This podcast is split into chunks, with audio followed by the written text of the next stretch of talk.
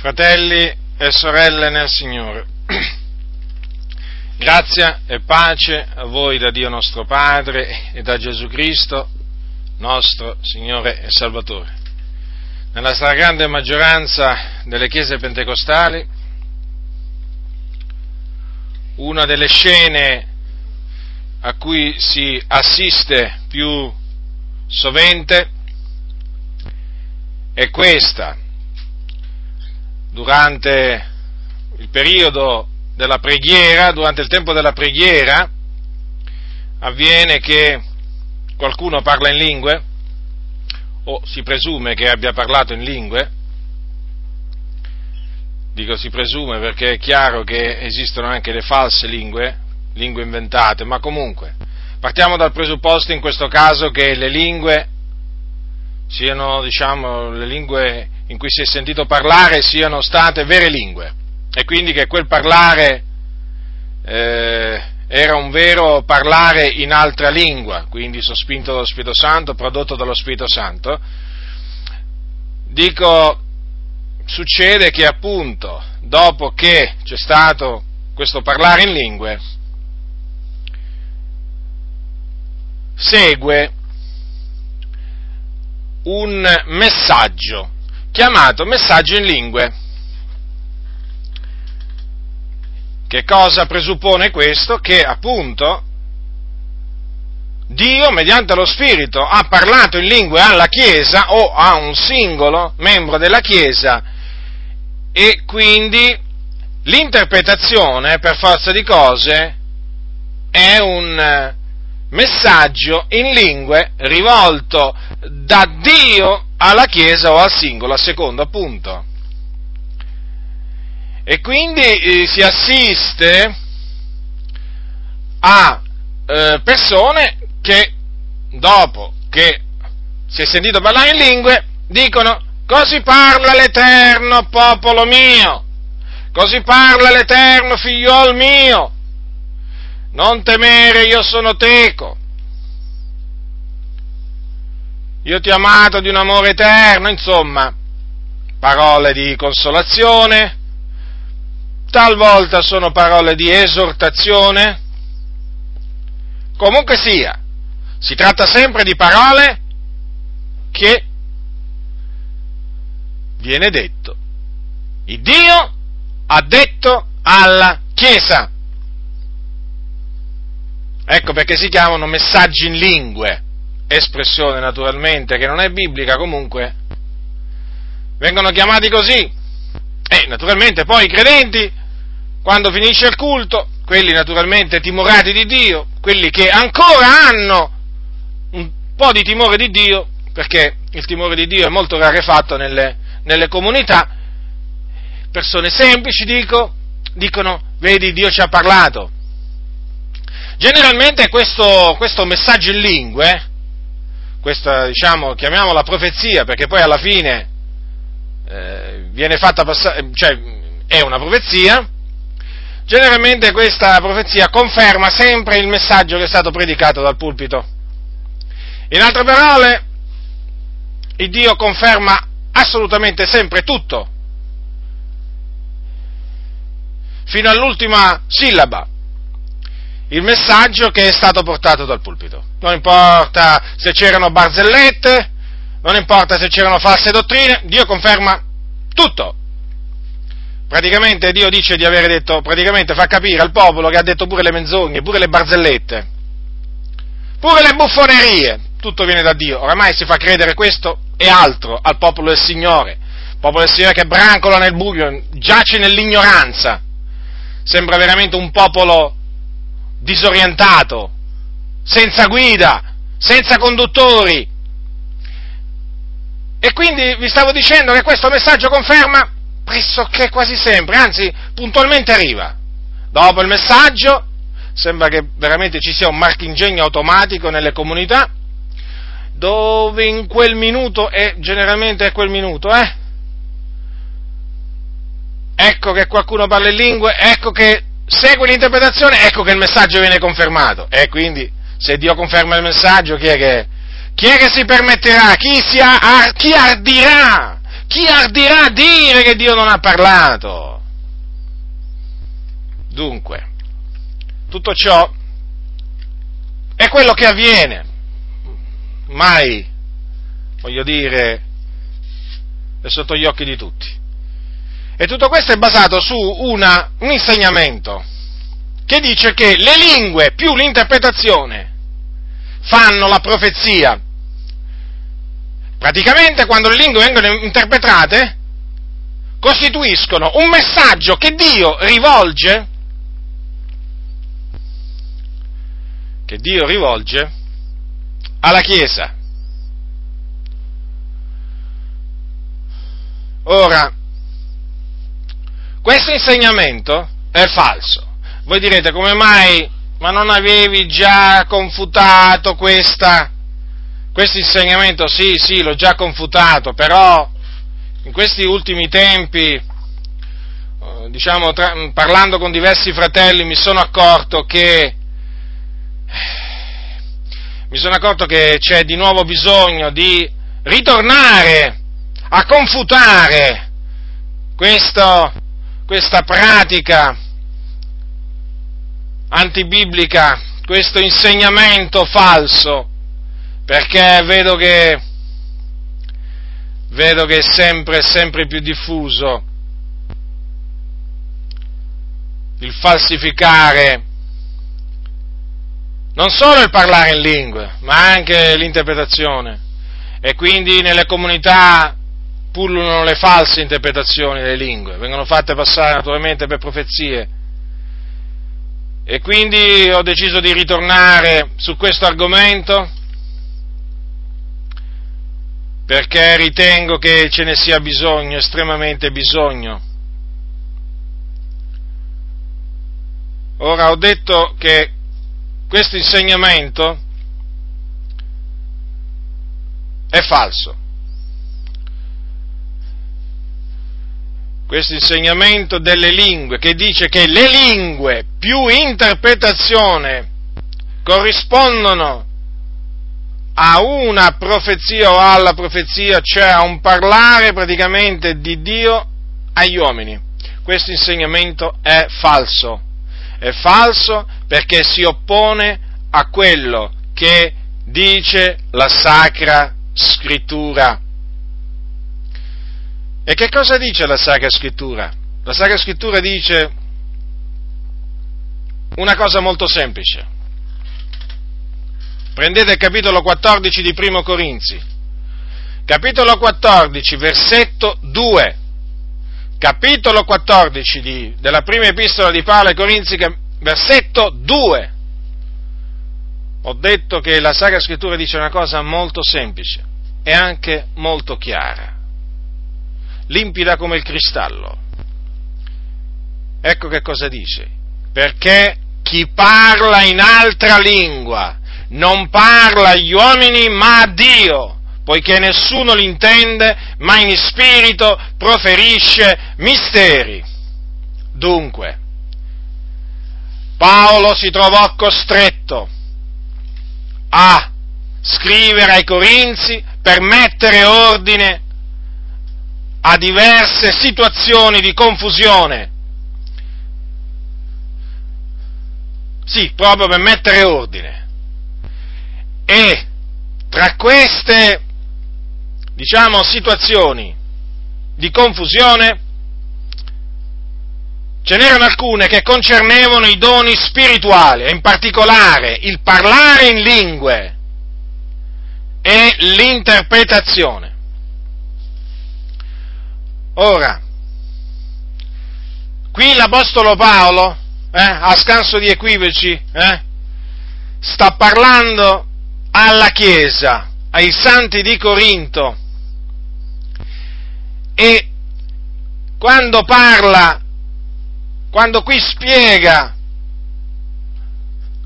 diciamo, l'uso che si deve fare, l'uso legittimo che si deve fare del parlare in lingue, dell'interpretazione della profezia, sta parlando eh, all'uso che si deve fare eh, quando la Chiesa è radunata Perché dico questo?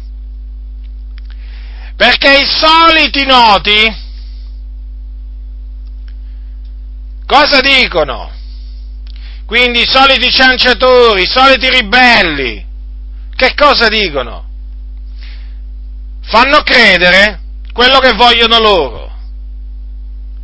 Praticamente vogliono far credere che chi parla in altra lingua parla a Dio solamente quando è da solo a parlare in altra lingua. E infatti dicono sì, beh fratello, hai ragione, è vero, chi parla in altre lingue non parla io, ma Dio sì, però questo, quando le lingue vengono usate solo a scopo devozionale, questa è un'espressione che significa quando uno prega nella propria cameretta da solo, però quando la Chiesa è radunata, allora lì no, lì le cose cambiano, fratello, loro ti dicono, perché chi parla in altra lingua parla agli uomini, quello è un messaggio in lingue, fratello. Lì Dio si manifesta, o meglio lo Spirito si manifesta, facendo parlare in lingue e rivolgendo il messaggio, quelle parole, alla Chiesa. Quindi, secondo costoro, il parlare in lingue quando è compiuto nel privato, è rivolto a Dio. Quando invece il parlare in lingua si manifesta nell'assemblea dei santi, è rivolto agli uomini. Una cosa così non esiste nella Bibbia. Non esiste niente di tutto ciò, tanto è vero che l'Apostolo Paolo disse chi parla in altre lingue non parla agli uomini ma a Dio, in un contesto di chiesa che si radunava, cioè in merito a quello che avveniva quando la chiesa si radunava. Quindi quando oltre a chi parlava in lingue c'erano anche coloro che lo ascoltavano. Ascoltatemi bene, fratelli, non vi lasciate ingannare da questi sofismi sono sofismi, sono ragionamenti abili di persone furbe, ma anche ignoranti, che vogliono far credere di sapere ma non sanno. Dicendosi savi sono diventati stolti, perché arrivano a far dire alla parola di Dio una cosa del genere, quindi ve lo ripeto, nel privato sì, chi parla in altre lingue parla a Dio, invece in pubblico, quando invece la Chiesa è radunata, no, chi parla in altra lingua, per ragioni che a noi sono sconosciute, perché non ci viene detto niente di tutto ciò nella Sacra Scrittura, ecco che il parlare in altre lingue diventa un parlare rivolto agli uomini. C'era bisogno veramente di costoro per venire a sapere queste cose che sono inesistenti. Ecco, tramite naturalmente queste cose hanno imbrogliato le comunità, hanno creato una confusione che non finisce più. Tanti credenti sono nella confusione, sono nella confusione proprio per questo, perché tanti conduttori si sono creati le dottrine che più gli aggradavano. Ed ecco che cosa si sono creati a riguardo del parlare in lingue. Dunque, per tornare al passo di 1 Corinzi capitolo 14, versetto 2, è evidente che l'Apostolo Paolo non fa nessuna differenza se il parlare in altra lingua avviene in privato mentre, tu, mentre tu sei solo, che ti ascolta solo Dio, o tu stai parlando in altra lingua alla presenza di 100-200 persone. Non cambia niente. L'Apostolo Paolo dice una cosa molto chiara, categorica. Chi parla in altre lingue non parla agli uomini, ma a Dio. Quindi questo vale sia che uno parli in altre lingue in privato, sia che uno parli in altre lingue in pubblico quando c'è radunata la Chiesa. Ora basta questo passaggio. Basta questo passaggio, chiaramente, per gettare luce dove hanno, hanno messo le tenebre, per mettere ordine dove c'è il disordine. Dico, basta questo.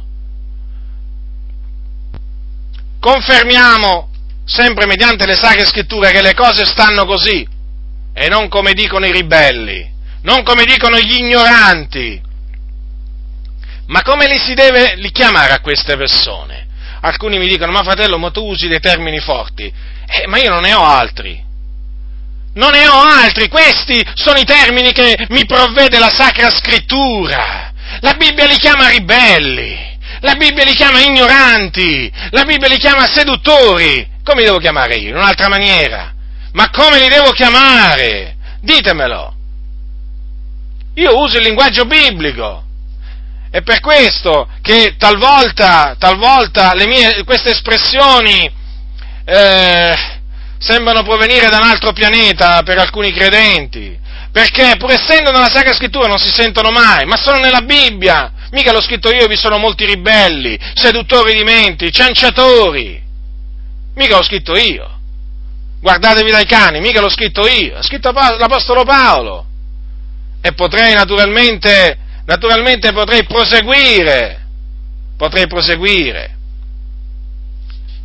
E Paolo parlava di persone che erano in mezzo alla Chiesa, eh? Quando parlava dei falsi fratelli, non è che parlava di persone che erano su qualche altro pianeta, eh? No, no, di persone che erano in mezzo alla Chiesa, di cui si sapevano i nomi e i cognomi, eppure dove abitavano, talvolta. Quindi, per ritornare appunto a questo argomento così importante, allora, confermiamo, mediante le sacre scritture, che chi parla in altre lingue non parla agli uomini ma a Dio, che cosa dice l'Apostolo Paolo sempre nello stesso, nello stesso capitolo? Prendete capitolo 14, versetto 13 e 14. Perciò chi parla in altra lingua preghi di poter interpretare, poiché se prego in altra lingua ben prega lo spirito mio, ma la mia intelligenza rimane infruttuosa. Notate bene, prima Paolo dice che chi parla in altre lingue deve pregare di poter interpretare, quindi deve pregare di poter ricevere il dono dell'interpretazione delle lingue. E questo perché? Perché quando, se uno prega in altra lingua, prega il suo spirito o lo spirito di Dio tramite lui, ma la sua intelligenza rimane infruttuosa, in altre parole non capisce quello che ha detto. E dunque, affinché si comprenda quello che lui ha detto, bisogna che o lui o qualcun altro interpreti. In questo caso Paolo dice che chi parla in altra lingua che deve pregare di poter ricevere il dono dell'interpretazione, ma è evidente che il dono, il dono dell'interpretazione delle lingue, essendo uno dei doni dello Spirito Santo, può essere naturalmente desiderato, o meglio, deve essere desiderato da tutti, perché appunto è uno dei doni dello Spirito Santo. Notate bene, perché Paolo, proseguendo, dice se prego in altre lingue. Vedete, qui parla di un pregare in altra lingua. Al versetto 15 dice che dunque io pregherò con lo spirito, ma pregherò anche con l'intelligenza. Notate, ancora una volta, pregherò con lo spirito. Naturalmente, pregare con lo spirito e pregare in altre lingue sono espressioni che indicano la stessa preghiera. Praticamente il pregare in altra lingua, chiamato anche pregare mediante, mediante lo Spirito. Dunque notate che chi parla in altra lingua prega? Chi parla in altra lingua prega, fratelli, sempre in un contesto di chiesa radunata. Allora,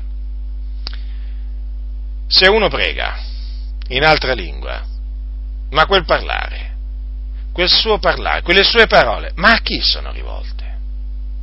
A chi sono rivolte? Quando noi preghiamo con la nostra intelligenza, a chi ci rivolgiamo? Ci rivolgiamo a Dio? O ci rivolgiamo a qualche fratello là in mezza assemblea? Ci rivolgiamo a Dio quando preghiamo con la nostra intelligenza e quindi anche quando si prega con lo Spirito mediante lo Spirito in altra lingua, ci si rivolge a Dio. Il parlare è diretto, è rivolto a Dio, perché è Dio che si prega. Infatti, dice Paolo, io pregherò con lo Spirito. Ora, la ragione per cui Paolo mette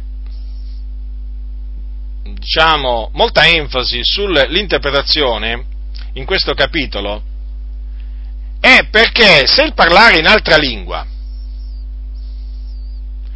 non è accompagnato dall'interpretazione, quel parlare sarà un parlare all'aria, nel senso che non conferirà nessuna edificazione all'uditorio, perché l'uditorio non intenderà quello che è stato detto in altra lingua.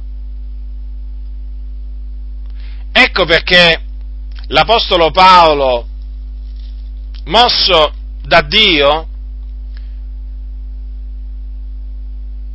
ha spiegato ai Corinzi l'importanza che il parlare in altra lingua nell'assemblea dei santi sia accompagnato dall'interpretazione, affinché la Chiesa ne riceva edificazione, quindi intenda quello che è stato detto in altra lingua a Dio e possa dire Amen, cioè così sia, perché Amen significa così sia. L'apostolo, sempre l'Apostolo Paolo, facendo notare appunto che un parlare, un, un pregare in, con lo Spirito, un pregare in altra lingua, senza l'interpretazione, non giova a chi ascolta, prosegue al versetto 16 dello stesso capitolo 14, dice, altrimenti se tu benedici Dio soltanto con lo Spirito, come potrà colui che occupa il posto del semplice uditore dire amen al tuo rendimento di grazie, poiché non sa quel che tu dici? Quanto a te, certo, tu fai un bel ringraziamento, ma l'altro non è edificato. Io ringrazio Dio che parla in altre lingue più di tutti voi, ma nella Chiesa preferisco dire cinque parole intellegibili per istruire anche gli altri che dirne diecimila in altra lingua. Ora, vi vorrei fare notare questo che l'Apostolo Paolo dà per scontato che chi parla in altra lingua o viene interpretato o non viene interpretato, parla a Dio. Infatti notate, dice, altrimenti se tu benedici Dio soltanto con lo Spirito, cosa significa?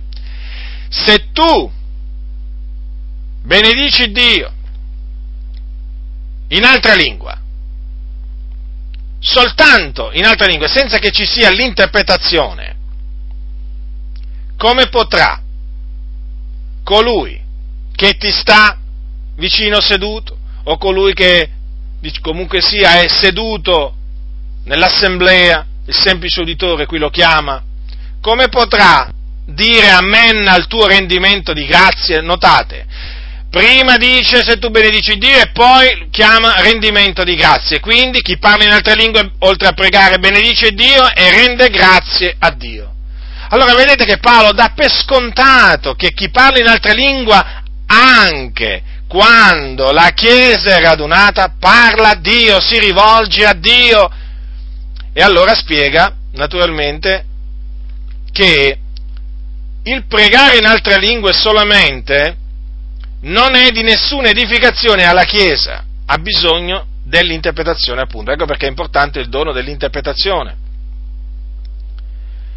Perché in assenza del dono dell'interpretazione, colui che occupa il posto del semplice uditore non potrà dire amen a che cosa? A quella preghiera a quella benedizione fatta a Dio, a quel rendimento di grazie innalzato a Dio. Perché? È perché non ha inteso quello che è stato detto, perché non sa quello che è stato detto e quindi non può dire amen, uno non può dire amen senza, senza, avere, diciamo, eh, senza avere capito quello che è stato detto. Dico uno che ha il senno, perché siccome, ma siccome che le comunità sono piene, sono piene veramente, bisogna dire, di credenti insensati, perché dicono amen anche quando non capiscono le cose. Ci sono credenti che dopo la riunione di culto se gli dici ma tu hai capito qualcosa del messaggio? Ma io non ci ho capito niente. E allora perché hai detto amen? È perché c'è l'abitudine di dire amen a qualsiasi cosa. Il pastore ormai può dire qualsiasi cosa, c'ha l'amen assicurato. Vedete, nel campo del, del parlare in lingue e dell'interpretazione, l'interpretazione è fondamentale per far dire amen a colui che occupa il posto del semplice uditore. Senza l'interpretazione, il dono dell'interpretazione, chi occupa il posto del semplice uditore non può dire amen a quella preghiera, a quel rendimento di grazie, a quella benedizione fatta a Dio. Certo, dice Paolo, quanto a te, certo, tu fai un bel ringraziamento, ma l'altro non è edificato. E siccome che quando la Chiesa si riunisce ognuno deve cercare l'edificazione altrui, è evidente, è evidente che sì, chi parla in altra lingua, in assenza dell'interpretazione, ha fatto un bel ringraziamento. Lui è rimasto edificato spiritualmente dentro, perché chi parla in altra lingua, dice anche la Sacra Scrittura, edifica se stesso, ma l'altro, l'altro, l'altro, cioè colui che occupa il posto del semplice uditore, non è edificato. Ecco perché allora bisogna desiderare il dono dell'interpretazione delle lingue. Ed ecco perché l'Apostolo Paolo dice, io ringrazio Dio che parli in altre lingue più di tutti voi. Pensate un po' quanto parlava in lingua l'Apostolo Paolo. A proposito, quando è che aveva cominciato a parlare in lingua l'Apostolo Paolo? Il giorno che, o meglio nel momento che quell'uomo, quel discepolo di Damasco chiamato Anania, gli aveva imposto le mani per ordine di Cristo Gesù. Vedete? La conferma che Paolo parlava in lingue. Perché alcuni dicono, eh, ma là non c'è scritto che, che, Paolo si era messo a parlare in lingue quando fu ripieno di Spirito Santo. Certo, non c'è scritto perché la Bibbia non è che Dio l'ha scritta ai nostri ordini, o agli ordini di qualche, o dietro consiglio di qualche scriba di allora, o di qualche suo, suo diciamo, figliuolo di allora, no. La Sacra Scrittura Dio ha voluto che fosse scritta secondo il beneplacito della sua volontà. E se lì non ha voluto che fosse scritto in quel punto che Paolo, fu, quando fu ripieno di Spirito Santo, cominciò a parlare in altre lingue, noi dobbiamo dire solo, Signore, sia fatta la tua volontà. Però qui c'è la conferma che Paolo parlava in lingue. E come se parlava in lingue? Più di tutti i santi di Corinto. E quelli parlavano tanto in lingue. Pensate quando parlava allora l'Apostolo Paolo in altre lingue. Allora Paolo ringraziava Dio che parlava in altre lingue più di tutti i santi di Corinto. Però vedete, quando la Chiesa era radunata, cosa preferiva lui? Dire cinque parole che si capivano a, a, a, per istruire gli altri, anziché dirne diecimila, considerate un po' il rapporto, in altre lingue naturalmente senza che gli altri capissero. E certo, perché quando la Chiesa è radunata, la priorità ce l'ha l'edificazione comune. Dunque, allora è evidente qua, da queste, da queste parole dell'Apostolo Paolo, che il parlare in altre lingue è rivolto a Dio. Abbiamo visto che può essere una preghiera, abbiamo visto che può essere una, un rendimento di grazia a Dio, può essere pure un canto, perché dice salmeggerò con lo spirito, al versetto 15. Un canto, un canto spirituale. E quindi Ecco in che cosa consiste il parlare rivolto a Dio, cioè che cosa si dice a Dio in altra lingua. Per quanto riguarda eh, il pregare in altra lingua, la, la, la Bibbia dice che noi non sappiamo pregare come si conviene, Paolo ai Romani che lo dice, capitolo 8, versetto 26, Parimenti ancora lo Spirito sovviene alla nostra debolezza perché noi non sappiamo pregare come si conviene. Ma lo Spirito intercede egli stesso per noi con sospiri ineffabili.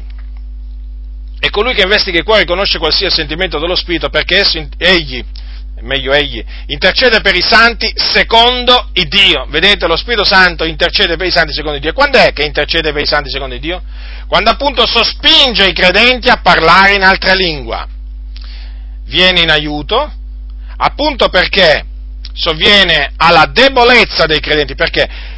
Perché noi non sappiamo cosa chiedere a Dio, o meglio, sappiamo in parte quello che va chiesto a Dio, ma non abbiamo una conoscenza piena di tutto quello che si deve chiedere a Dio per i santi.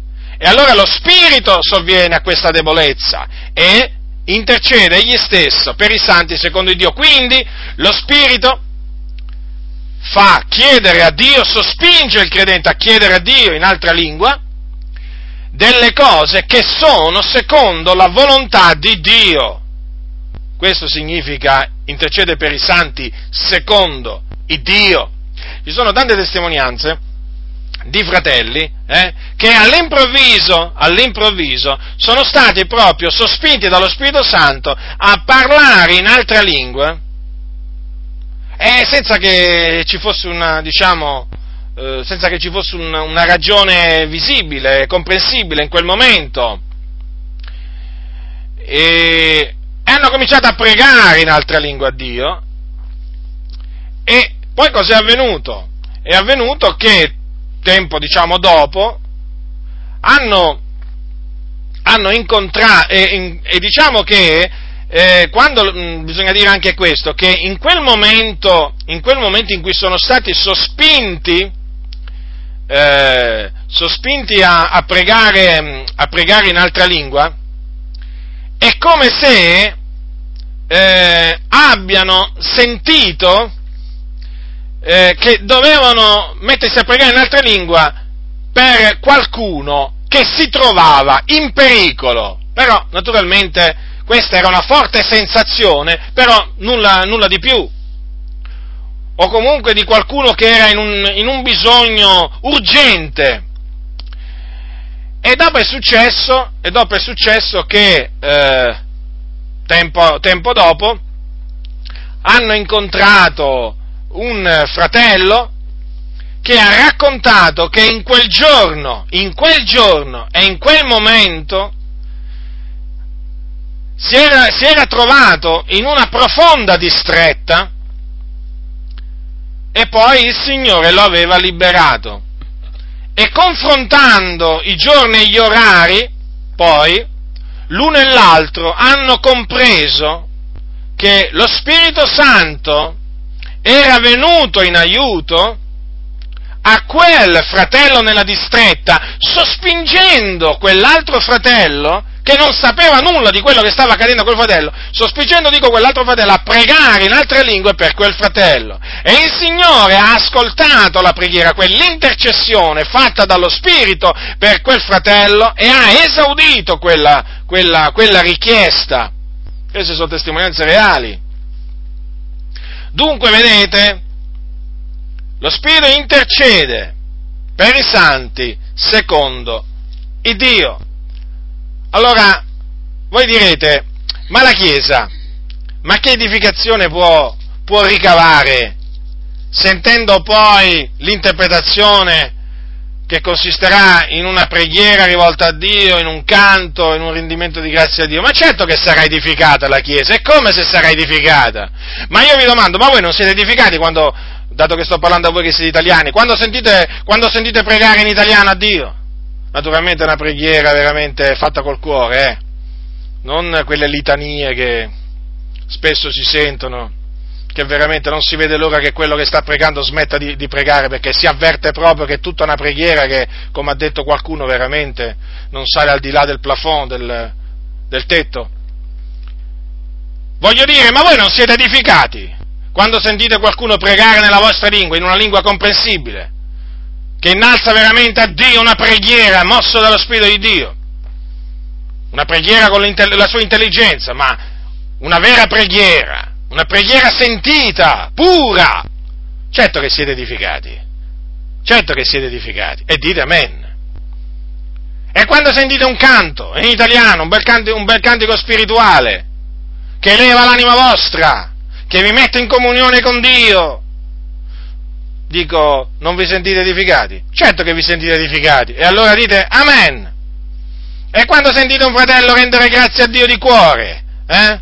Per aver ottenuto questo o quell'altro beneficio da parte di Dio, perché è stato salvato, perché il Signore lo ha eletto a salvezza in Cristo prima della fondazione del mondo. Rendimento di grazie è questo che si sente molto poco però ci sono alcuni che rendono grazie a Dio anche per questo. Dicono, ma voi non vi sentite edificati? Certo che vi sentite edificati. E allora voglio dire, perché non vi doveste sentire edificati quando sentite? Quando sentite un'interpretazione che corrisponde a una preghiera rivolta a Dio, a un canto rivolto a Dio, un rendimento di grazie rivolto a Dio. Cosa cambia? Anzi, vi dirò, che in questo caso, nel sentire l'interpretazione della preghiera fatta per lo Spirito a Dio, direte, anzi rimarrete meravigliati, rimarrete stupefatti e direte, guarda, lo Spirito di Dio ha sospinto quel credente a pregare per un altro credente a lui sconosciuto e gli ha fatto chiedere a Dio delle cose che questo fratello non sapeva niente. e rimarrete meravigliati, oltremodo stupiti, perché direte, vedi, vedi quello che fa il Signore, quello che fa il Signore, cose meravigliose agli occhi nostri. E così è anche un canto. E che canto? Canto veramente prodotto dallo Spirito di Dio. Quindi con una tonalità perfetta, con delle parole sublimi. È come se si viene edificati. Perché poi uno dice, gloria al Signore, ma guarda che cantico, guarda che cantico, o meglio, guarda lo Spirito Santo, che cantico ha fatto cantare a quel fratello in altra lingua. Poi naturalmente una volta che c'è l'interpretazione in italiano, uno dice, gloria al Signore che belle parole!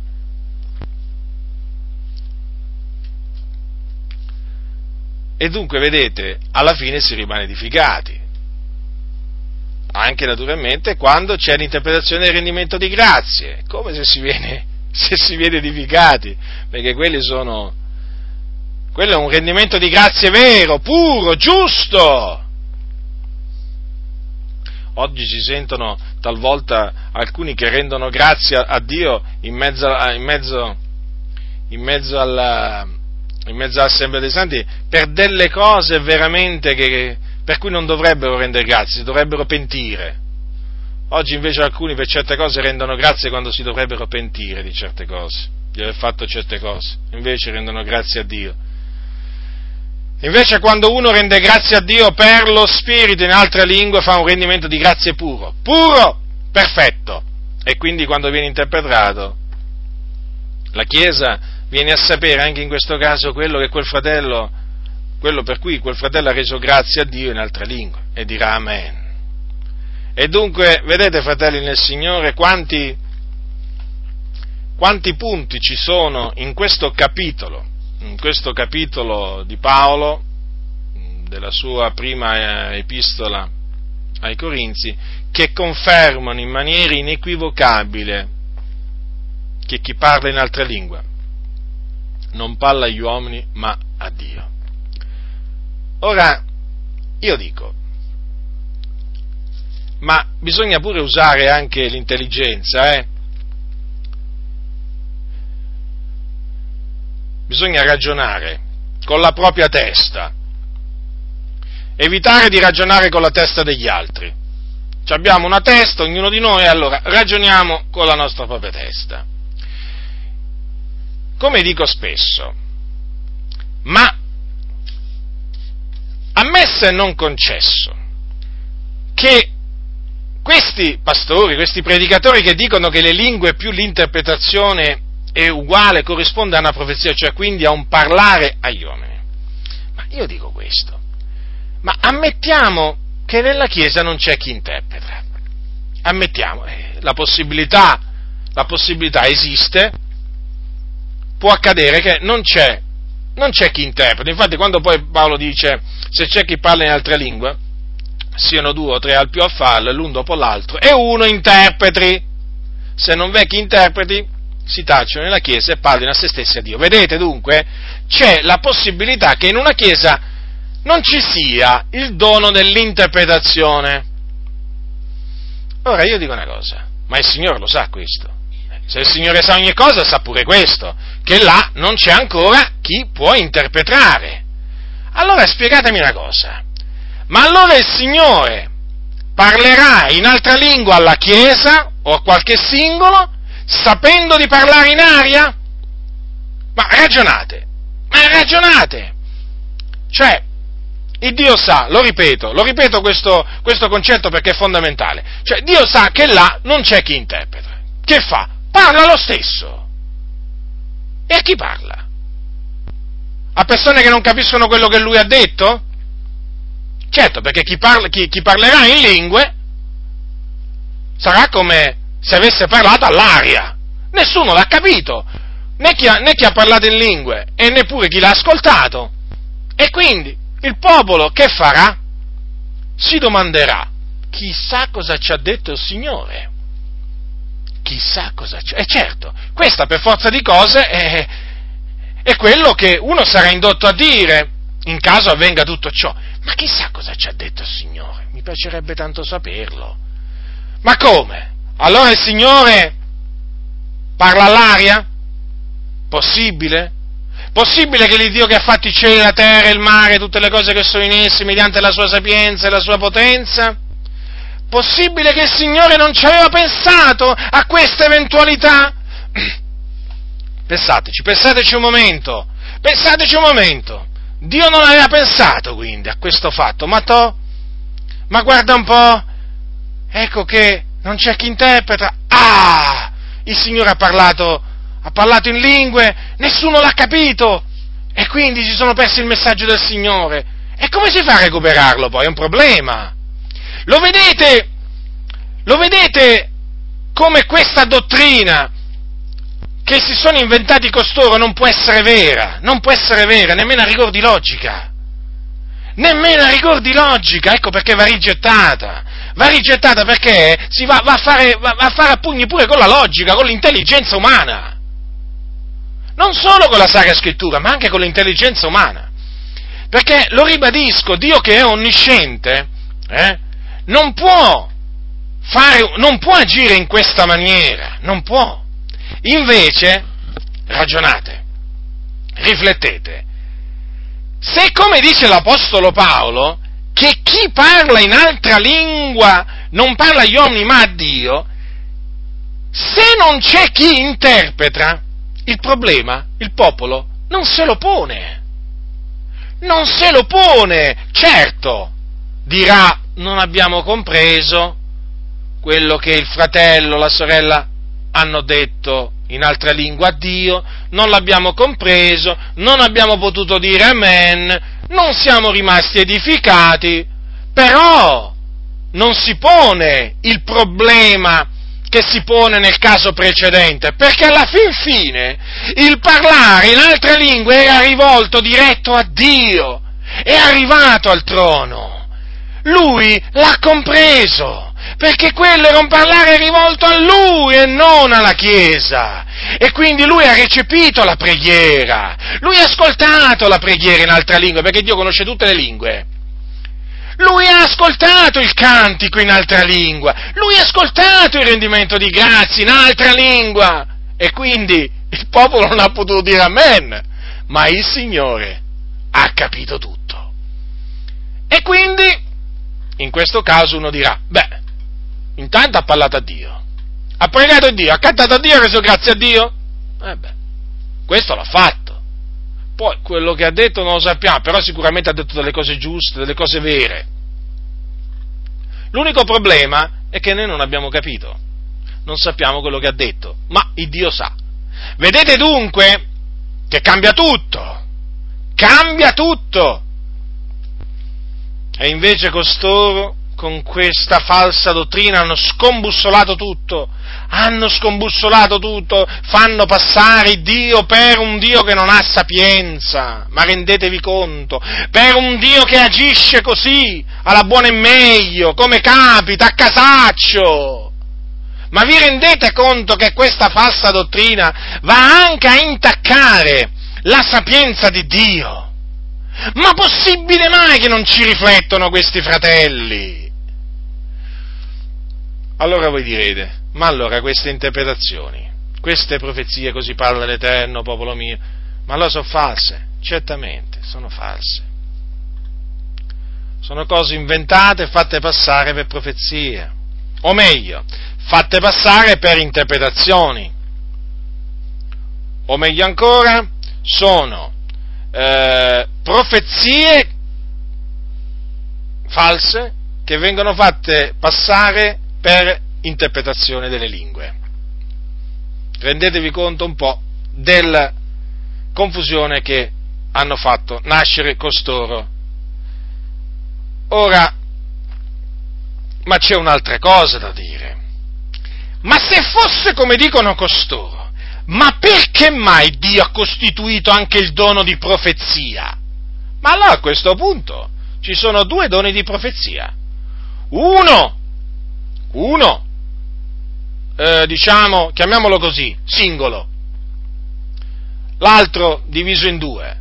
Eh sì, perché lingua più interpretazione fa profezia. Praticamente Dio ha fatto, come si, come si, può, come si può, definire? Ha, ha fatto un, ehm, come si chiama? Eh, ha duplicato un dono. Praticamente tra i doni dello Spirito Santo eh, ce ne sono, ce ne sono, eh, allora, ce ne, ce ne sono due che alla fin fine sono lo stesso dono, però in forma diversa.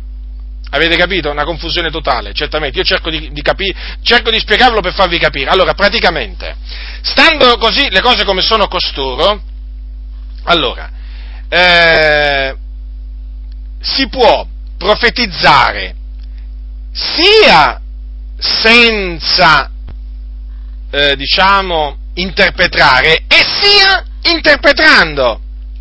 Quindi, si può interpretare sia eh, venendo preceduti da un parlare in altre lingue e diciamo si può profetizzare pure sia in assenza del parlare in altre lingue prima.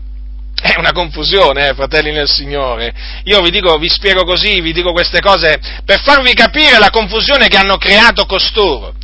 Ma vedete, fratelli nel Signore, questa confusione l'hanno creata gli uomini perché Dio non è un Dio di confusione. Dio ha fatto ogni cosa in ordine, fratelli, nell'universo non c'è niente, non c'è niente fuori posto, fratelli nel Signore. I doni, I doni spirituali, fratelli nel Signore, hanno tutti una funzione particolare, che non si confondono, assolutamente. Non esistono doppioni, non esistono doppioni tra i doni dello Spirito Santo. I doppioni li hanno creati questi, questi pastori ignoranti, a me mi duole il cuore, li devo chiamare così per forza, perché non conoscono le scritture, ma uno che non conosce le scritture, ma come, come deve essere definito? Ignorante?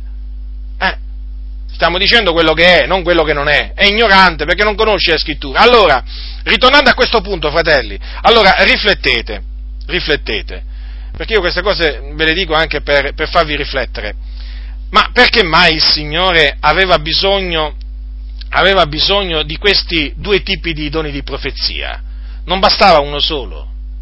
Cioè, praticamente, allora il Signore ha stabilito il dono di profezia, Cosa fa chi profetizza, chi ha il dono di profezia? Dice l'Apostolo Paolo al versetto 2, sempre 2, no, versetto 3 di capitolo 14, primo Corinzi.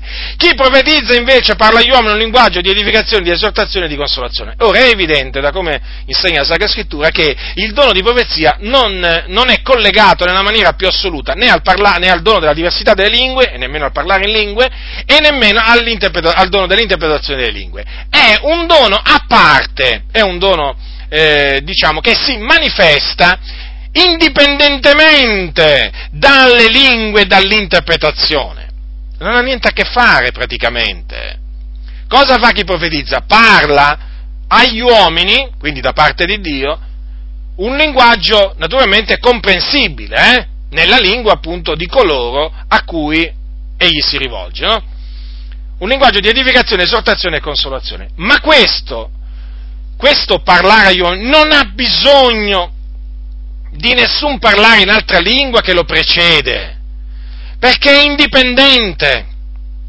Cioè, chi ha il dono di profezia non ha bisogno che qualcuno parli in lingue prima di lui, avete capito? Perché non è un dono di interpretazione, non è il dono dell'interpretazione. Il dono di profezia, di, di, il dono di profezia va scisso completamente dal dono della diversità delle lingue e quello dell'interpretazione delle lingue. Sono doni differenti. Vi è diversità, fratelli, di doni, eh? badate bene. Certo, è sempre il medesimo spirito che opera tutte queste cose, ma i doni, le manifestazioni sono diverse. Quindi chi profetizza, sospinto dallo Spirito Santo, parla. Parla in questo caso in italiano, quindi nella nostra nazione, e si rivolge alla Chiesa direttamente, direttamente. E così si manifesta il dono di profezia, così si manifestavano i profeti nell'antichità. Ora io dico, che c'entra il, don, il parlare in altra lingua e l'interpretazione con la profezia? Ma che c'entra? Dunque, se fosse come dicono costoro, ci sarebbe sia questo dono di profezia che anche un altro dono di profezia alla fin fine, che viene a crearsi, diciamo così, dall'unione del parlare in lingua e l'interpretazione. È una confusione, fratelli, è una confusione.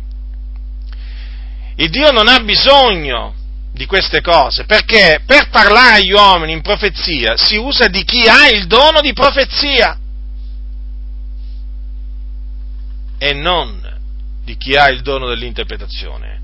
Chi ha il dono dell'interpretazione deve interpretare che cosa? Deve interpretare il parlare in altra lingua. E a chi è rivolto il parlare in altra lingua? A Dio.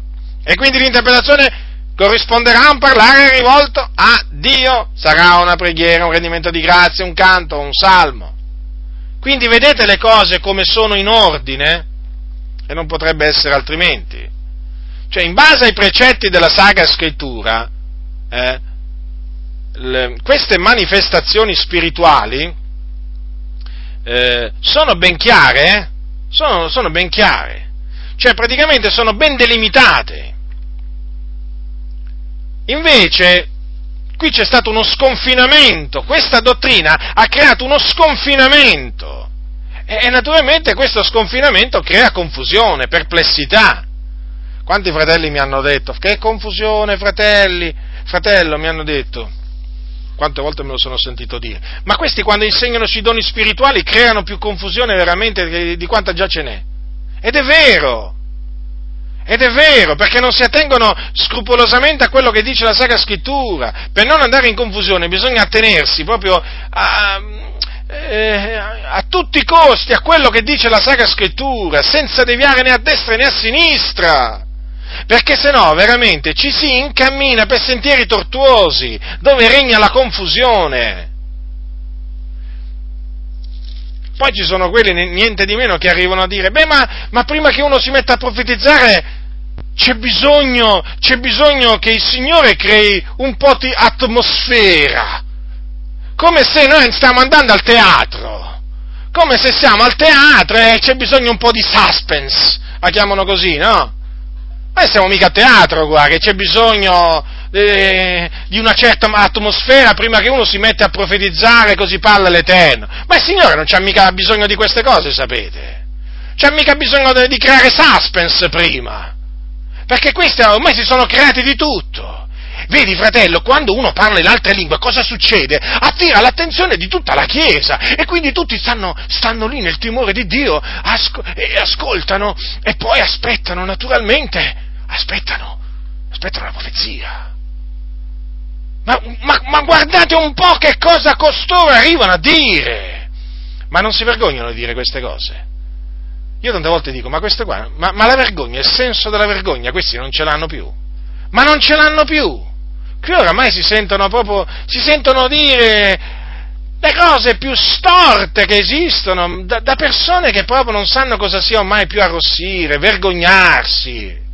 Sembra proprio che hanno proprio la patente di dire le cose più storte, sembra che abbiano una particolare autorizzazione a dire le cose, le cose false. Ma nessuno di noi è autorizzato a dire cose false. Nessuno di noi è autorizzato a far dire alla Bibbia quello, quello che vuole lui. Noi dobbiamo far parlare la Bibbia. Non dire la Bibbia dice e intanto siamo noi che facciamo, facciamo, dire alla Bibbia quello che vogliamo noi. No, no, no, no, facciamo parlare la Sacra Scrittura. E quando la Bibbia sta zitta, stiamo zitti pure noi e ce ne troveremo sempre bene. Quindi ci sono pure questi che, naturalmente sempre questi qua sono i fautori delle lingue più interpretazione uguale profezia. Fratello, c'è bisogno di un'atmosfera. Eh, si vede quanta atmosfera ormai si vede, eh, il Signore c'ha bisogno nelle comunità. Eh, se è per atmosfera qui veramente non si finisce più. Tutte queste atmosfere create. Che atmosfere! Ora voglio dire, ma non c'entra niente tutto questo con la manifestazione dello Spirito Santo, o meglio in questo caso col dono di profezia, perché quando il Signore decide di parlare alla Chiesa, sospinge chi ha il dono di profezia e quello parla, punto. Quello non c'ha bisogno che qualcuno suona la tromba prima. Perché alcuni hanno paragonato questo parlare in lingue prima della, della cosiddetta mm, interpretazione al suono della tromba. Come dire, popolo, stai attento perché sta arrivando il messaggio per te. Quindi il parlare in altre lingue funge da suono della tromba. Confusione, fratelli, oh che confusione questi hanno creato. Quindi badate bene, fratelli, non vi lasciate ingannare dai vani ragionamenti di costoro perché le cose non stanno assolutamente come dicono, come dicono, loro. E poi peraltro il giorno della Pentecoste, vi ricordate? Quando quei circa 120 furono ripieni dello Spirito Santo e cominciarono a parlare in altre lingue, che cosa dicevano? A chi si rivolgevano? Eh? Erano circa 120, eh, fratelli? 120, eh? Cent- circa 120. A chi si rivolgevano? Parlavano delle cose grandi di Dio. Ecco, furono uditi parlare delle cose grandi di Dio. Non ci fu nessun messaggio diretto a quei giudei che erano là presenti. Non è che gli annunziarono l'Evangelo nelle loro lingue. Mm, vi dico questo perché ci sono alcuni in ambito pentecostale, anche in ambito pentecostale, che dicono che le lingue il giorno della Pentecoste furono date per evangelizzare, quindi per predicare l'Evangelo. Ma quando mai? Ma quando mai? Chi parla in altre lingue non parla agli uomini, ma a Dio. Già il giorno della Pentecoste, quindi abbiamo proprio l'esempio, proprio, mm, eh, l'esempio diciamo, principale, no? D'altronde fu primo, la prima volta che nella Chiesa eh, si manifestò il parlare in altre lingue e vedete, parlavano delle cose grandi di Dio, quindi esaltando anche la grandezza di Dio. Ma non è che quei, eh, quei credenti, quei circa 120 credenti, nelle, ling- nel, nelle lingue naturalmente comprese da, da, quei giudei che li ascoltavano, gli annunziarono l'Evangelo, quale grande occasione eh, per parlargli proprio direttamente. Ravvedetevi, credete nel Signore Gesù Cristo, siate battezzati. Niente di tutto ciò. Perché? Perché? Perché poi l'Evangelo chi glielo annunziò? Glielo annunziò Pietro, vi ricordate, no? Pietro si levò assieme agli altri e gli annunziò l'Evangelo. E dunque, vedete, tutto quadra. Tutto quadra perché quando ci si attende alla parola di Dio, tutto è in ordine. E invece, quando si comincia a uscire dalla parola di Dio, ecco che nasce il disordine. E quindi è per quello che mi sono studiato ancora questa volta di ritornare su questo argomento, per, con l'aiuto del Signore, con la grazia di Dio che è con me, di porre ordine dove c'è disordine. E naturalmente non fare biasimare il nome del Signore tramite queste veramente messe in scena di, di, di, di parlare in lingua interpretazioni che veramente sono, sono talvolta ridicole perché si, si sente che sono false, false, false. C'è la forte impressione talvolta io parlo di quei casi dove, dove, il marito parla in lingue la moglie, e la moglie, dove il pastore parla in lingue e la moglie interpreta che ci sia veramente una sorta di complotto, di un, di un tacito accordo per far dire al Signore quello che si vuole. Ma com'è possibile che si fa dire al Signore, si fa dire al Signore che, che ha parlato tramite il suo servo quando il suo servo ha annunziato il rapimento segreto. Ma come si fa a far dire al Signore eh, che lui ha parlato tramite il suo servo quando il suo servo ha detto eh, che il destino l'uomo se lo crea da sé? Ma come si fa? Ma come si fa a far dire al Signore che Dio ha parlato tramite il suo servo? Eh? quando il suo servo ha detto che il fuoco dell'inferno è allegorico. Ma come si fa? Ma dov'è il timore di Dio? Ma questi fanno parlare la loro lingua, attribuiscono a Dio delle falsità e saranno retribuiti dal Signore come meritano per, mettere, per aver messo in bocca a Dio delle menzogne. Eh? E anche da questo si capisce che sono delle false interpretazioni perché Dio non convalida mai la menzogna, Dio la odia la menzogna, la riprova e corregge, riprende quelli che dicono le menzogne. Invece qui è andato a finire che adesso Dio è diventato uno che si compiace delle menzogne. Sveglia, sveglia Chiesa di Dio! Perché qui veramente con queste interpretazioni, profezie, chiamiamole così, fanno dire a Dio tutto quello che vogliono. C'è una sorta di complotto in mezzo alla Chiesa una sorta di complotto. Si organizzano per fare dire a Dio quello che a loro piace. Dio non parla tramite costoro. Ah, se parlasse Dio, se parlasse Dio, vi posso assicurare che cambierebbero diverse cose. E soprattutto ci sarebbero tumulti nelle chiese. Se, quando parla Dio ci sono i tumulti. I tumulti, voi direte. Come i tumulti? Certo, perché quando parla Dio i ribelli si ribellano, sono chiamati ribelli perché, perché non ubbidiscono, non vogliono ubbidire e si ribellano alla voce di Dio. Altro che fanno dire a Dio che l'insegnamento sul velo non è per oggi, fanno dire a Dio che la donna si può vestire in minigonna. Figliola, non temere, continua così.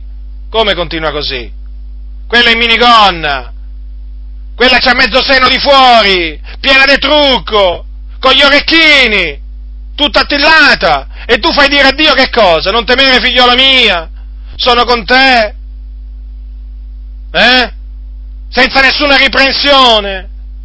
Vergogna, vergogna. E potrei proseguire quando parla il Dio in profezia, il commercio che c'è nelle chiese di Dio viene denunciato, viene riprovato, perché Dio vuole che il suo popolo sia santo, che ci sia una purificazione in mezzo al suo popolo, altro che commercio. Qualcuno ha detto che l'ho fatto ridere. Ridi, ridi, continua a ridere, continua così, si vede proprio che non hai capito proprio niente. Ma come fai a metterti a ridere quando senti veramente che il commercio delle cose di Dio viene riprovato? evidentemente tu stai, stai molto bene in mezzo ai mercanti del Tempio, rimanici, rimanici, in compagnia di questi affaristi. Quindi si fa dire a Dio oramai tutto, tutto, tutto quello che vogliono loro. Vi stavo dicendo che quando parla Dio in profezia nascono i tumulti perché i ribelli, i ribelli si sentono toccati, e cominciano a reagire malamente. Perché i ribelli non vengono coccolati da Dio, non vengono lusingati da Dio come invece avviene oggi nelle chiese. Chiese che sono nella ribellione più totale dei, dei comandamenti di Dio, a cui veramente fanno dire a Dio sempre in, con queste false profezie non temere popolo mio, io sono con te, asciugherò le tue lacrime. Ma è ora che vi cominciate a piangere invece. Altro che Dio asciuga le vostre lacrime, dovete cominciare a piangere sui vostri peccati, perché siete dei ribelli, dovete smettere di andare a mettervi mutanda al mare, ecco che cosa dice il Signore, ribelli fra i ribelli, altro che non temere, o popolo mio. Quando il Dio, quando il Dio parla, eh, induce il popolo a santificarsi, non a corrompersi, non sta lì a carezzare il peccato, o a lusingarlo, a ingannarlo, o a fargli credere che va tutto così bene. E oggi invece, quando Dio parla, questi si mettono a ridere, a ridere. Sembra quasi che gli stai raccontando delle barzellette. Mi ha fatto ridere. Come? Io denuncio il commercio che c'è in mezzo alla casa di Dio e faccio ridere. A chi faccio ridere? A chi? Ma io spero veramente che quelli che, che adesso stanno ridendo, arriverà il giorno che si mettono a piangere a piangere a motivo della caparbietà del loro cuore, colpiti dal Signore, e che veramente siano indotti a ravvedersi di queste loro risa, risa da stolti, perché non si può ridere quando le opere infruttuose delle tenebre vengono riprovate, non si può ridere, chi si mette a ridere è corrotto. Ecco perché vi stavo dicendo, oggigiorno con queste false profezie così parla l'Eterno, dopo questi parlare in lingue il peccato è incoraggiato, i ribelli sono lusingati. E da questo anche si capisce che quelle sono false interpretazioni. Oltre ad essere false interpretazioni, sono pure false profezie.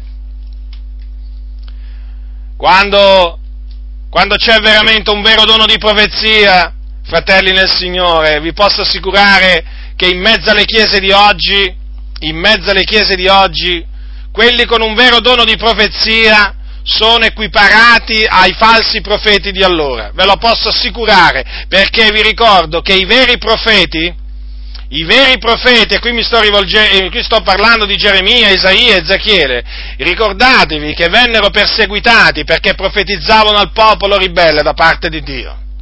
Vennero perseguitati non perché erano delle persone malvagie, ma perché le loro parole venivano odiate, erano odiate e rigettate. E quindi, e quindi badate, badate a voi stessi, fratelli nel Signore, perché qui vi hanno fatto credere diverse falsità. Non solo che chi interpreta sta rivolgendo una profezia alla, alla, diciamo alla, alla Chiesa, o comunque che, che ha parlato in lingua ha parlato alla Chiesa, ma con queste false anche profezie vi stanno facendo credere che Dio si compiace nel peccato nei ribelli e nella ribellione. Sì, sì. Oggi veramente alcuni hanno veramente di Dio un'idea tutta particolare. Beh, a furia di questi così parla l'eterno popolo mio, che stanno veramente continuamente a lusingarli. Certo, si sono fatti l'idea di un Dio che alla fine non li tocca, non gli fa niente li ama solo, li ama solo, li benedice, poi che altro? Li perdona, li guarisce, poi alcuni dicono anche che li fa prosperare economicamente, poi basta. Dio non castiga mica. No, punisce meno che meno. No, Dio è buono, fratello. Ma di quale Dio state parlando? Ma di quale Dio state parlando? Ma quale Dio state predicando? State parlando solamente di una parte su, dei suoi attributi, l'altra parte ve la siete dimenticata. Eh già. Ma chi profetizza per lo Spirito, vi posso assicurare che non vi parlerà solo dell'amore di Dio, non vi parlerà solo della fedeltà di Dio, non vi parlerà solo della misericordia di Dio, ma anche dei suoi giudizi, dei suoi castighi. Perché il nostro Dio è un Dio che giudica, un Dio che castiga è giunto il tempo in cui il giudicio ha da cominciare dalla casa di Dio. Ora voglio concludere commentando, spiegandovi due passi che vengono presi da costoro a sostegno di questo loro insegnamento falso. Capitolo 14, versetto 5. Ora io ben vorrei di Primo Corinzi eh, che tutti parlasti in altre lingue ma molto più che profetaste. Chi profetizza è superiore a chi parla in altre lingue, a meno che egli interpreti affinché la Chiesa ne riceva edificazione. Ora, questo è il primo dei passi sbandierato da costoro per, per spiegare che loro hanno ragione. Praticamente loro dicono che quella a meno che egli interpreti significa che, vedi, nel caso invece chi parla in altre lingue interpreta, la Chiesa ne riceverà edificazione perché capirà il messaggio che Dio gli ha rivolto. Ma non è assolutamente così, ma dove, ma dove si legge una cosa del genere qui? Ma poi se questo fosse significato allora andrebbe a cozzare que- con, con, quello che ha detto Paolo poco prima, chi parla in altre lingue non parla agli uomini ma Dio. Ma qui l'Apostolo Paolo ha detto un'altra cosa, innanzitutto Paolo eh, avrebbe voluto che tutti parlavano in lingue, parlassero in lingue, ma molto più che questo che profetassero. Ma perché questo? Perché prima la profezia? Prima del parlare in lingue? Perché? Appunto per questo, perché chi profetizza, in quanto parla, parla agli uomini, è superiore a chi parla in altre lingue. Perché? Perché chi parla in altre lingue parla a Dio, in una lingua appunto incomprensibile, mentre chi profetizza parla agli uomini in un linguaggio comprensibile. Ma badate bene quello che dice Paolo po- poco, subito dopo, a meno che egli interpreti, cioè questa superiorità che ha chi profetizza su colui che parla in altre lingue, cessa, viene a cessare nel momento in cui chi parla in altre lingue interpreta pure. Perché? Perché nel momento in cui interpreterà, la Chiesa comprenderà quello che lui ha detto in altra lingua e ne riceverà edificazione, cioè sarà edificata. Ma sarà edificata non perché ha sentito un messaggio rivoltogli direttamente, no, ma perché ha sentito quello che quel fratello, quel fratello ha detto per lo Spirito in altra lingua a Dio. Quindi a, a, comprenderà l, l, o verrà a, sapere, verrà a conoscenza della preghiera che è stata fatta in altra lingua, del canto che è stato innalzato in altra lingua, del rendimento di grazie che è stato innalzato in altra lingua. Ecco perché la Chiesa poi sarà edificata e potrà dire Amen. Cioè la direzione, la direzione non cambia. La direzione del parlare non cambia con l'interpretazione, rimane sempre un parlare diretto, rivolto a Dio. Quella, a meno che egli interpreti, significa che, ve lo ripeto, fratelli nel Signore, io non mi stanco di ripetervi le cose, a costo di essere veramente considerato veramente noioso, non mi importa niente, ripetitivo, non mi importa niente. Io voglio spiegarvi le cose come il Signore me l'ha fatta intendere, affinché qualsiasi, diciamo, confusione che vi hanno messo gli uomini si diradi. Via! Allora, cosa è scritto? Chi profetizza è superiore a chi parla in altra lingua a meno che egli interpreti affinché la Chiesa ne riceva edificazione. Quindi questa superiorità che ha chi profetizza viene a cessare nei confronti di chi parla in altra lingua, viene a cessare nel momento in cui chi parla in altra lingua interpreta. E questo perché? Perché anche in, questo, in quest'ultimo caso la Chiesa sarà edificata. Non solo sarà edificata quando sentirà chi profetizza, ma sarà edificata anche quando chi parla in altre lingue avrà pure interpretato quello che ha detto. Avete compreso dunque? Ecco dunque perché di, il, il, la profezia in quel caso cessa di essere superiore a, a, al parlare in altre lingue, perché il parlare in altre lingue è seguito dall'interpretazione e la Chiesa intende e viene edificata. Vedete, non si scontra affatto con le parole che ha detto Paolo poco prima. Adesso veniamo all'altro passo. Capitolo, capitolo, capitolo 20, allora, capitolo 14, versetto 1. Egli è scritto nella legge, io parlerò a questo popolo per mezzo di gente d'altra lingua e per mezzo di labbra straniere, e neppure così mi ascolteranno, dice il Signore. Pertanto, le lingue servono di segno non per i credenti, ma per i non credenti. La profezia invece serve di segno non per i non credenti, ma per i credenti.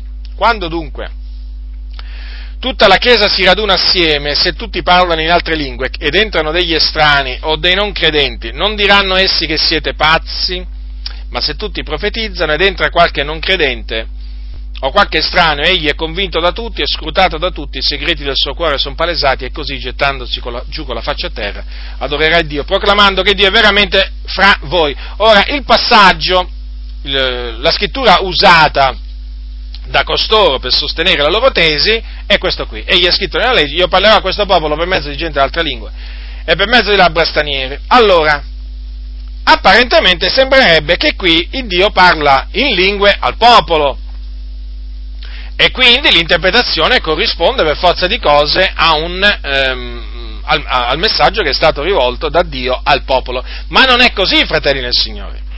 Perché qui l'Apostolo Paolo sta parlando del, mm, del cioè sta dicendo che Dio parla agli uomini, in questo caso si riferiva precisamente al popolo ebraico, tramite agli uomini non credenti, eh, badate bene, tramite il segno delle lingue, ma non che il Dio parla in lingue. Adesso ve lo spiego meglio questo, questo concetto. Il parlare in altra lingua è un fenomeno spirituale soprannaturale operato dallo Spirito Santo ed è un segno e serve di segno non per i credenti ma per i non credenti. Praticamente Dio si usa di questo segno per parlare ai peccatori. Cosa significa tradotto nella pratica? Vi faccio un esempio molto, molto pratico. Allora, c'è una riunione di culto eh, qui in Italia e un credente all'improvviso, durante la preghiera, parla in altra lingua, si mette a parlare in altra lingua. Un italiano, eh? Un italiano, proprio a tutti gli effetti italiano, si mette a parlare in altra lingua. Diciamo che si mette a cantare in altra lingua. Eh, è presente a sua insaputa in quella, in quella, riunione, in quella riunione un rabbino, un rabbino quindi ebreo, ebreo di nascita, che conosce l'ebraico, che ha studiato bene l'ebraico, che legge la, lingua, eh, che legge la Bibbia, l'Antico Testamento, in lingua ebraica, lui non è convertito, lui non crede che Gesù è il Messia. Lui crede semplicemente che Gesù è stato un profeta e così via. Che cosa avviene? Avviene che il rabbino, dopo la riunione, si avvicina a quella persona che lui ha sentito cantare prima in altra lingua e gli dice, ascolti, ma lei canta bene in ebraico. Dove ha imparato l'ebraico? E questo credente italiano, che non sa una parola di ebraico, gli dice, scusi, io l'ebraico non lo, non lo capisco. Ah, perché ho parlato in ebraico? E il rabbino gli dice, sì, lei ha parlato in perfetto ebraico. E le dico pure che lei ha salmeggiato. Lei ha detto e dopo gli, gli menziona uno dei salmi, uno dei salmi. Naturalmente non c'era stata l'interpretazione, eh? c'era stato solo questo cantico in altra lingua.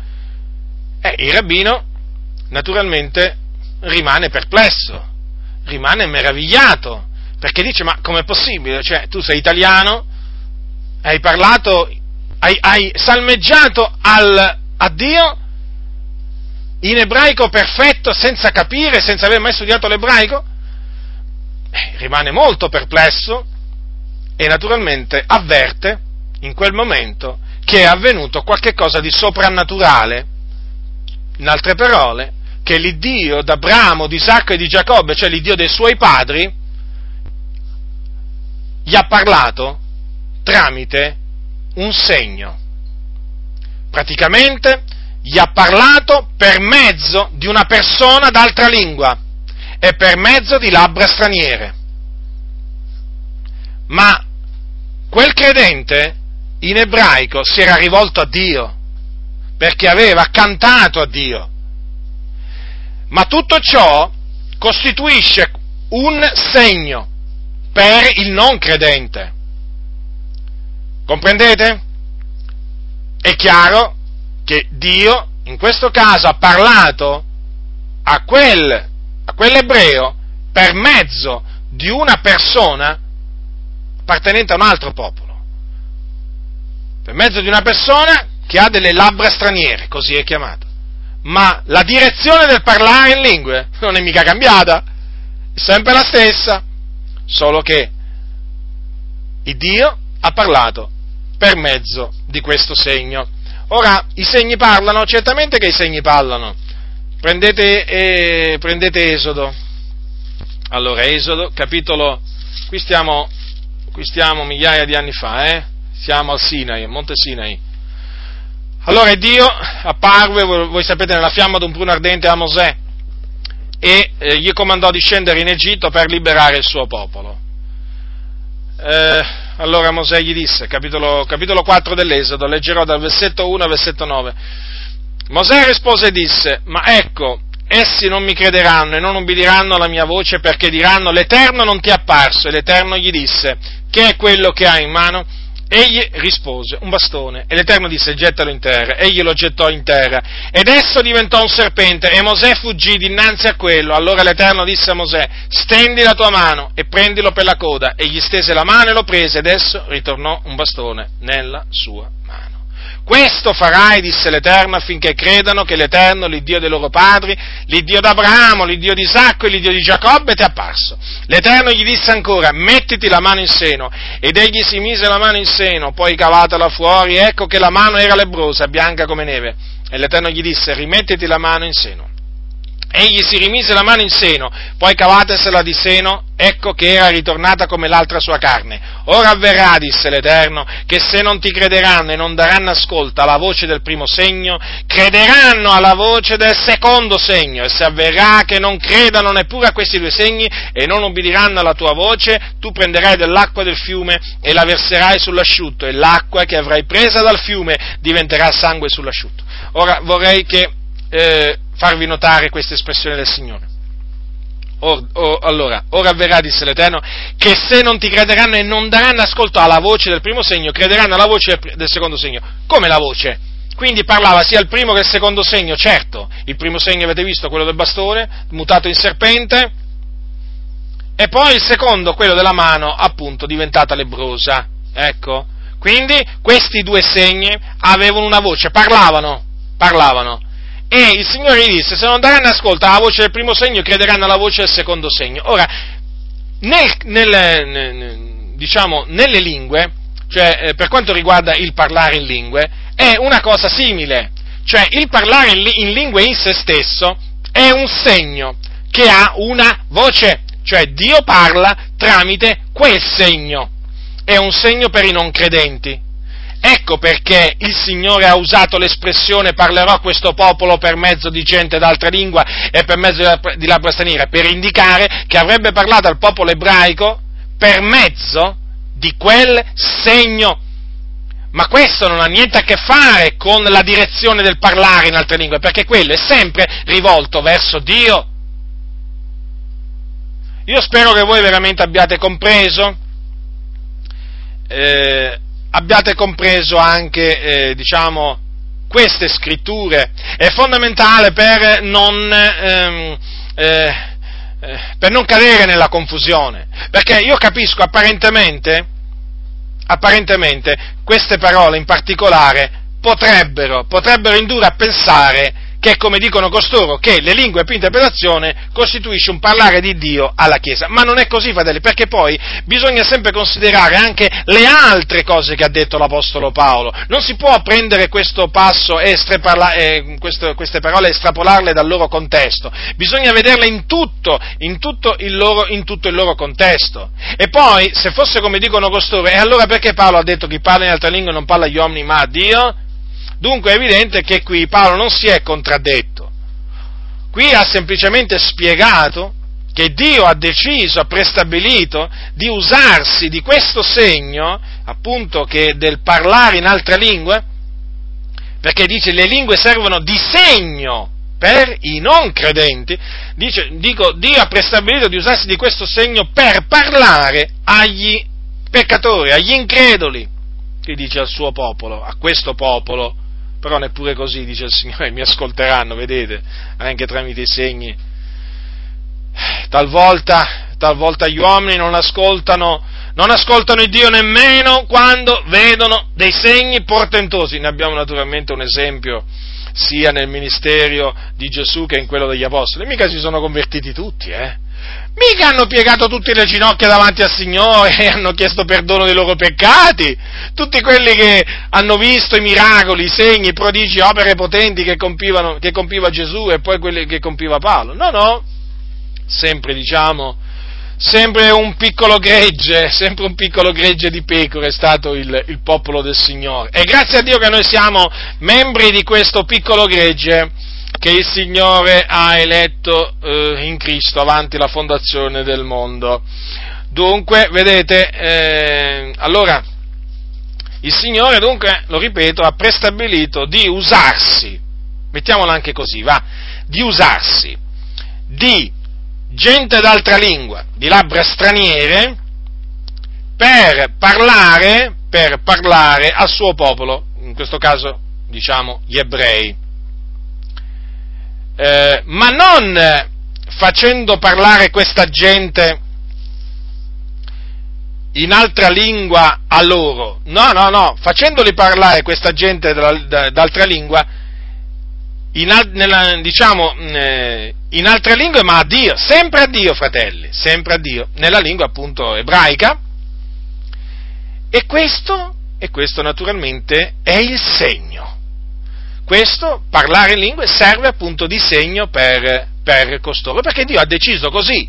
Chiaramente quando costoro eh, eh, sono testimoni eh, di questo segno, avvertono comunque che è avvenuto qualche cosa. Ci sono quelli naturalmente che si sono convertiti, eh, in virtù di, questi, di, questi, di, questo segno, ma ci sono anche quelli che hanno continuato, per esempio, a rimanere ebrei. Eh. Io parlo, per esempio, nel caso nel caso degli ebrei, però così Dio ha, Dio ha prestabilito e quindi noi non solo, ci sono stati anche casi, diciamo, che, questo, che, il segno del parlare in lingua, cioè che Dio ha parlato tramite questo segno anche a persone che non erano ebree, eh, sia, sia, ben inteso questo. Io ho messo un po' l'enfasi sul, sul popolo ebraico perché spesso è avvenuto, eh, diciamo, nei confronti di ebrei non credenti, però è successo anche nei confronti di persone che non erano giudei di nascita e che Dio proprio si è usato di, eh, di altre persone di un'altra nazione per appunto indurli al ravvedimento eh, facendoli parlare altra, nella, nella, lingua appunto del peccatore, usiamo così, però sempre a Dio. Ricordatevi appunto dell'esempio che ho fatto appunto del, del, del rabbino. Dunque, vedete, fratelli, alla luce di tutto, diciamo, di quello che dice, di, di quello che dice l'Apostolo Paolo, ehm, non si può nella maniera più assoluta eh, insegnare che le lingue più l'interpretazione corrispondono alla profezia. Chi lo fa eh, è confuso e chi lo fa crea confusione. Già ce n'è tanta di confusione, ci manca solo veramente la confusione in questo campo.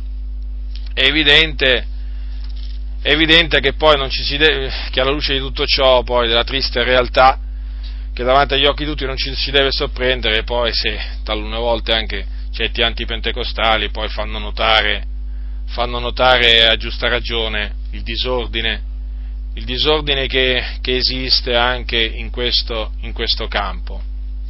Comunque, noi ringraziamo il Signore perché ci ha, mento, ci ha aperto la mente per intendere le scritture, ringraziamo il Signore veramente che ci ha dato sapienza, Ringraziamo il Signore che veramente fin qua ci ha soccorsi. Ringraziamo il Signore che non ci, dato, non ci ha dato in balia dei seduttori, degli uccellatori, perché veramente bisogna dire che di uccellatori ce ne sono tanti, stanno là veramente appollaiati, aspettando veramente, aspettando di cogliere al laccio eh, l'ennesimo, l'ennesimo credente semplicione. Eh, lo dico, lo dico questo con, veramente con un dolore nel cuore, veramente. Ci sono veramente questi, questi, uomini che io li vedo, io li vedo che sono là veramente per abbindolare, per, per ingannare, per ingannare i semplici. Eh, ci riescono, ci riescono, questa è la triste realtà, però voglio dire, è giunta l'ora è giunta l'ora di smascherare, di smascherare, le loro imposture, le loro falsità, è giunta l'ora veramente che tanti come me riprovino pubblicamente queste, queste falsità per far uscire tanti fratelli semplici da quel laccio in cui sono caduti, da quella confusione, da quella confusione che regna nella loro, nella loro mente.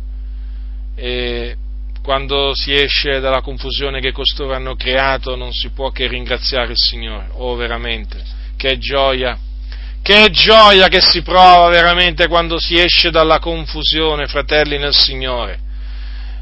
Io mi ricordo, mi ricordo all'inizio, all'inizio, quando mi cominciai a studiare le sacre scritture, mi mettevo in preghiera e dicevo, Signore, fammi intendere la tua parola, perché io non la capisco. E mh, mm, mi ricordo che quando leggevo eh, soprattutto i, doni, i, i, i, libri sui doni dello Spirito Santo entravo in confusione totale, entravo in confusione totale in particolare su questo, su questo argomento delle lingue, ma perché dicevo, ma com'è possibile che qui, che qui l'Apostolo Paolo spiega in maniera così chiara nella, nella parola di Dio che chi parla in altra lingua eh, non parla io ma Dio, e qui invece in questi libri mi vengono a dire, mi parlano di messaggi in lingue, mm, e io veramente, fratelli nel Signore, mi si appesantiva la mente, mi si appesantiva la mente in una, in una maniera tremenda, in una maniera, talvolta veramente era come se mi, mi, mi venisse l'emicranio, non so, veramente un dolore tremendo alla testa. E studiavo, e studiavo, e studiavo, però non arrivavo mai a capo di niente perché praticamente io cercavo, inizialmente dico, eh, proprio all'inizio all'inizio, cercavo di fare combaciare quello che diceva la Bibbia con quello che dicevano loro.